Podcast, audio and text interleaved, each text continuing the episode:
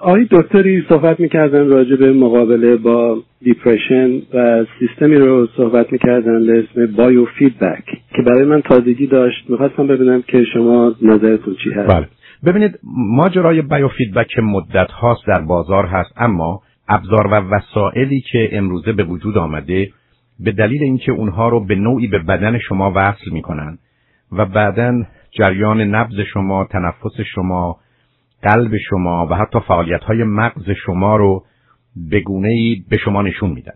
ولی در عین حال با تکنیک هایی که دارن به شما یاد میدن که چگونه می‌تونید اونها رو اگر از حدی که باید باشه بیشتر هستن پایین بیارید.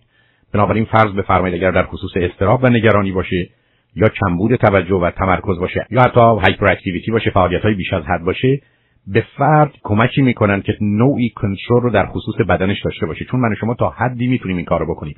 حتی شما می‌دونید وقتی من شما میدویم تنفس ما یا قلب ما سرعت بیشتری به خودش می‌گیره برای که بتونه اکسیژن رو و یا خون رو یا مواد غذایی رو برسونه.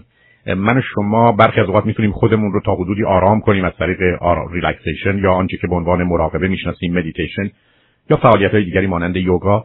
همه اینها به من شما هم امکان پایین و اگر لازم باشه که معمولا نیست بالا بردن این فعالیت های بدنی رو میده دستگاه هایی که الان به صورت بیوفیدبک است و انواع مختلف و متفاوتی داره.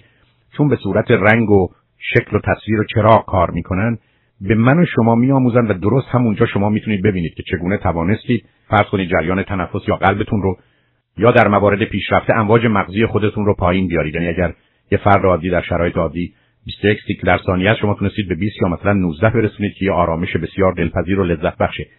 از این طریق کمک می‌کنن در خصوص افسردگی باید انواع خاصی از افسردگی باشه نه همه نوعش. ولی اگر ریشه در استراب باشه یا موضوع خود استراب و نگرانی باشه یا نداشتن توجه و تمرکز باشه احتمالا بیشتر و بهتر کار می‌کنه.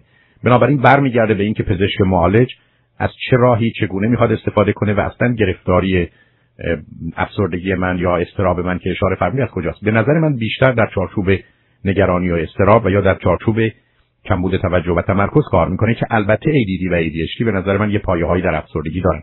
نتیجتا برمیگرده به اینکه من و شما کجاییم امکانات چه هست چند جلسه اون رو می‌گیریم چند دازه مشتاقانه شرکت می‌کنیم و به مقدار زیادی کنترل فعالیت های بدنمون رو می‌گیریم و از طریق آرام کردن خودمون آرام کردن بدنمون به آرامش روانمون هم می‌رسیم. این کاری است که در چارچوب بیوفیدبک عمل میشه و امروز هم بسیار شایع هست.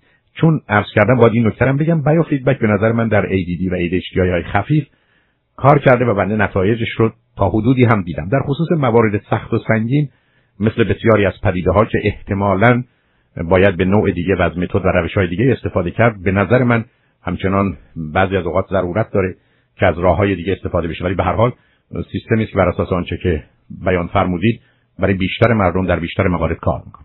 این ساید افکت هم نخواهد نه به نظر می‌رسه که ببینید اینکه شما بتونید همیشه می‌دونید در جان همه چیز می‌تونه یه جایی بد باشه. یعنی آبی که برای من شما خوبه می‌تونه برای کسی کشنده باشه. نمک اون موارد استثنایی رو بگذاریم کنار که ناشی از برهم ریختگی حالت عادی و طبیعی هست. من فکر نمی کنم بیوفیدبک هیچ کاری بکنید چون بیوفیدبک در حقیقت به شما میآموزه که چگونه اون زمانی که خواستید خودتون آرام کنید آرام کنید. و چگونه قلبی رو که داره با سرعت کار می‌کنه بدون اینکه ضرورتی داشته باشه یه مقدار از سرعتش بکاهید. فکر نمی کنم که در هیچ موردی بشه ماجرای ساید افکت یا تاثیرهای جنبی و جانبی منفی و بد رو برش قائل بود. ولی معلوم هست که برای فرد به خصوصی با توجه به بیماری و اشکالات ویژه هر عمل خوبی می‌تونه بد و خطرناک باشه. اون مورد اگر کنار بگذارید من فکر نمی کنم ما با یه مسائل جدی و کلی در این باره اصلا روبرو باشیم. خیلی ممنون خواهش ممنون لطف کردید.